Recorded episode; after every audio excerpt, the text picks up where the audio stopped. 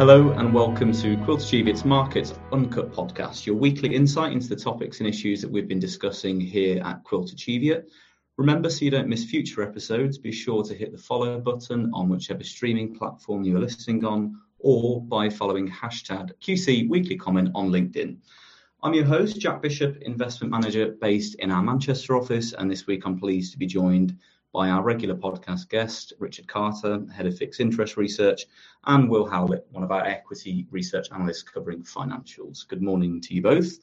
Uh, Richard, turning to yourself first. So we coming back a few weeks actually now we had some more positive inflation data out of the UK and then last week the Bank of England raised rates by a further 25 basis points taking the base rate to 5.25%. And six of the members of the Monetary Policy Committee voted for that 25 basis points. Two um, voted for a 50 basis points rise, and one actually voting for no change. So sterling initially fell, but regained some of that during the day, and gilt yields did drop slightly, particularly at the shorter end. Uh, so the governor of the Bank of England described the conditions for their monetary policy as restrictive. Um, but given the split in the vote, there does seem to be some differences of opinion. So, what were your takeaways from the decision? And do you think the Bank of England will proceed with two further hikes by the year end as priced in by the market?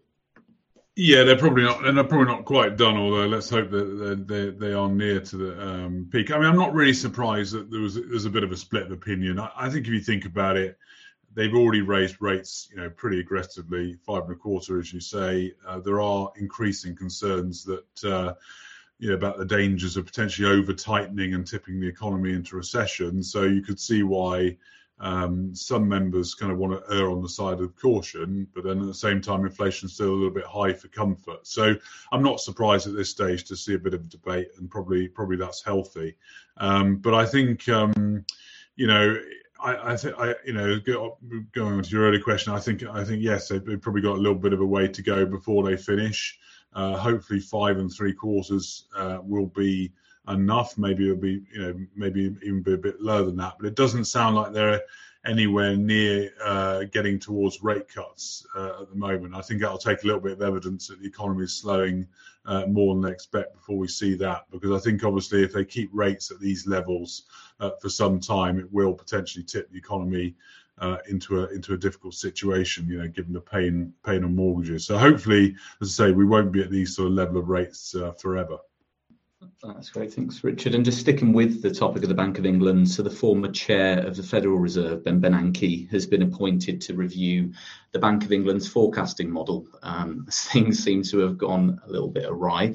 So Bernanke was chair during the global financial crisis and in 2012 oversaw the introduction of the Fed's dot plot, which tracks um, the views of all of the Fed voting members and how they see interest rates panning out. So um, could you just talk through what did actually go wrong with, well, so wrong with the Bank of England's forecasting model and, and why does it need to be looked at?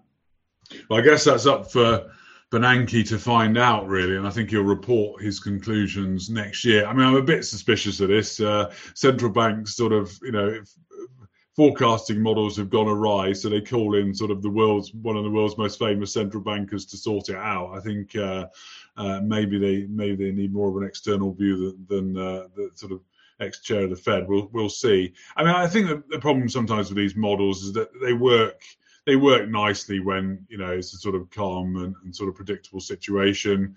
And then, but the Bank of England's had to face, I, I, guess, three main shocks that have completely tipped them and, and to be fair, a lot of other people completely off balance. And that's, um, you know, it's obviously sort of what happened with COVID and the sort of ramp up in QE. Uh, you also had uh, Bre- you also had um, uh, Brexit, and then also the, obviously the war in Ukraine. So I think they're not alone in, in, in having been completely caught out by this. Um, and we'll see if um, if Bernanke can get to the uh, get to the bottom of it. But um, yeah, as I say, a lot of people have been completely caught out by this rise in inflation. Yeah, fair enough. They're not alone in that. Um, and then further economic data out at the end of last week on Friday, we had the non-farm payrolls showing that employment in the US was a little bit weaker. So adding 187,000 jobs, consensus was at about 200, and we had previous months figures revised down. So dollar did weaken slightly, and that helped sterling to recover some of the day's previous losses. And as we've highlighted um, quite a lot, the labour market has been quite resilient in the face of that tightening cycle from the Fed. And that's another data set which helps to support the soft landing narrative.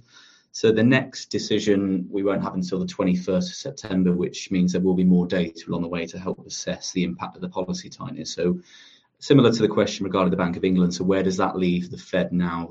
Do we think that they are done? Yeah, there's a good there's a good chance that they're done. I mean, as you say, you know these these payroll numbers did play into the uh, currently kind of very popular soft landing narrative. You know, you've got inflation coming down.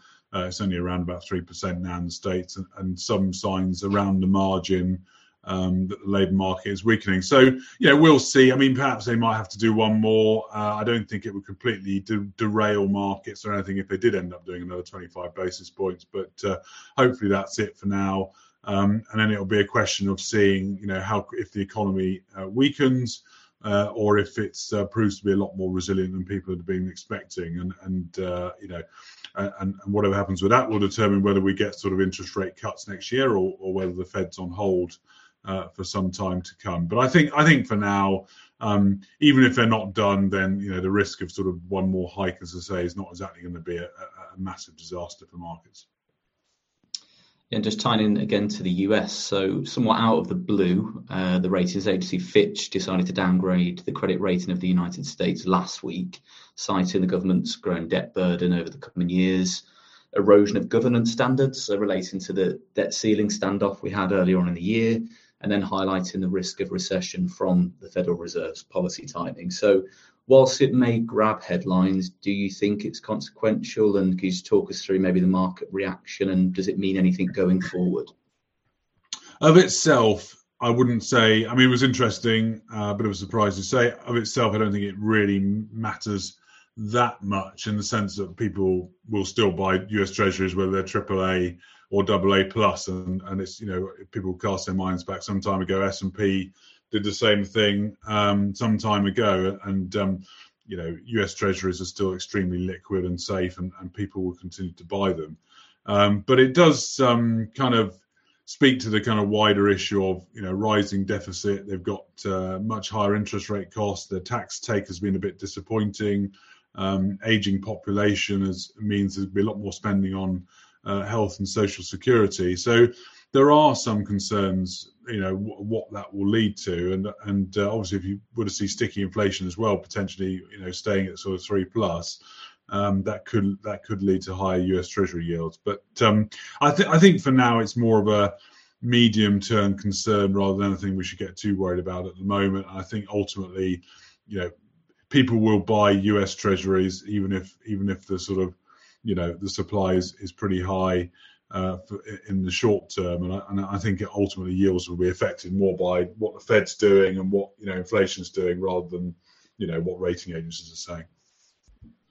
That's great, Richard. Thanks for all of that. Um, turning to you, Will, um, one sector that does benefit from a higher interest rate environment are banks. So we're in the midst of results season. We've had most of the major banks report from both sides of the Atlantic. However, one interesting theme does seem to be that there's that differential between the financial performance of the UK domestic banks, so the Lloyds and NatWests of this world, and then those that have significant Asian operations, so HSBC or Standard Chartered. So, can you just talk us through why you think we might be seeing those trends? Yeah, morning. Yeah, we've just been through the second quarter results for the UK banks over the last few weeks. Um, and I think a big difference that we're seeing between the UK Asian banks and the UK domestic banks is around net interest margins. So, net interest margins, the difference between what banks earn on their assets, so loans and securities, and what they pay on their liabilities, so depositors and um, other funding. And so for both the UK Asian banks, HSBC, Standard Chartered, you saw net interest margins expand in the second quarter, Q on Q and year on year. But it's been a bit of a weaker message at the UK domestic banks. So both Lloyds and NatWest margins still up significantly year on year, but down sequentially relative to the first quarter. You also saw both NatWest and Barclays guiding down on net interest margins for the full year. So there's a huge number of factors that can drive net interest margins. But I think a key factor has been just the pressure that we've been seeing from the UK press, politicians, regulators, for banks to pass on the rate hikes that have come through from central banks to their depositors. So, so that's good for savers, um, but bad for bank shareholders. If I'm uh, generalising, I think the other big difference that you've seen is that loan growth has been stronger at the UK Asian banks, whereas it's been pretty sluggish for the UK domestic banks. So, for example, look at uh, Lloyds, where the loan book shrank by 1% in the first half of the year. I think that's the you know the longest term story is better for the UK Asian banks. They've got stronger growth than the UK domestic banks, given the structural tailwind from Asian economies, you know, growing wealthier. I think at the moment as well, there's a lot of uncertainty around where the UK economy heads, given the inflation picture is worse, and you know the debates around the Bank of England and, and what they do with rates. So the UK economy kind of stagnating versus some better growth in some of the Asian economies means that you know loan growth will be better for the for the UK Asian banks. And that's all feeding through to earnings estimates. So they're going higher for the UK Asian banks, and there's been a little bit of pressure for the UK domestic uh, banks as well. So where earnings estimates go does tend to to feed through to share prices, and that's certainly what we've been seeing over the last month or two. That's great, really helpful. Um, we'll try and put that into context and explain the differential. And then another area of financials under your coverage is the alternative investment uh, asset managers. So, just to give us a bit of a background as to what those companies do and maybe some examples, and again, linking into the recent results we've seen from the subsector, it does seem that despite there being quite attractive rates available on kind of bonds, cash, and cash equivalents, fundraising by these companies has proved quite resilient. So, can you just try and explain why that might be? Yes, if you think of the traditional asset managers, you know, your typical long only equity fixed income managers investing in public markets, the alternative managers, that's kind of an all encompassing term to capture just about everything else. Um, so within my coverage, I look at the fund managers that invest in private equity, for example, or private debt. Um, so there's companies like Intermediate Capital, um, partners in, in Switzerland, Ares in the US as with any fund manager, it's all about delivering investment performance. So, in the case of private equity, uh, you know, a manager will buy out a business and then look to grow earnings and eventually sell the business to realize a return. So, they might look to grow earnings by making the business more international or adding scale through an M&A strategy.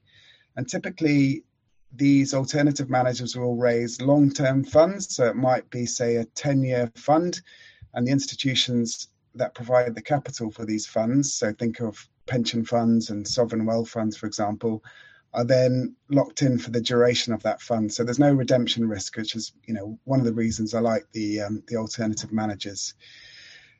To your question on fundraising, it has held up um, more so in some areas. So private debt is doing well. Private debt is often used as the financing between uh, behind private equity deals. And crucially, here, lending is done at floating rate.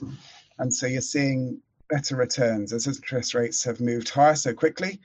It's also higher up the capital stack relative to equity. And so it should be more defensive in any sort of downturn because you've got that, um, uh, you know, superior place in the capital stack. Um, private equity has been a bit more mixed. So certainly last year, there was what was called the denominator effect. So private market valuations had held up better than public markets. So that meant naturally institutions' allocations had increased to private equity, and then institutions weren't willing to increase that further. And this year you've seen M&A slowing down as well. So deal flow has been that much weaker. And so there's just been less recycling of capital. So private equity managers being able to sell sell assets and then you know recycle that capital to to support future fundraising. Um, so it's a little bit more of a mixed message in private equity, but still holding up quite nicely in private debt. That's great. Thank you very much, Will, and thank you to Richard um, for both of your insights and to all of you for listening. Did you enjoy our discussion on the podcast today? We'd love to hear from our listeners, so please review the show now wherever you're listening and share it on your socials and tag us at Quilter Cheviot. To make sure you don't miss a future episode, tap the subscribe button and we'll be back next week. In the meantime, head over to our website, www.quiltercheviot.com, where you can read the accompanying market overview as well as subscribe to our weekly comment newsletter.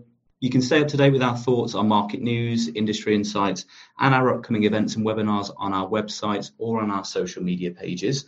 And finally, if you have any questions you'd like to ask one of our experts, simply ask them via our weekly comments page on our website. We'd love to hear from you.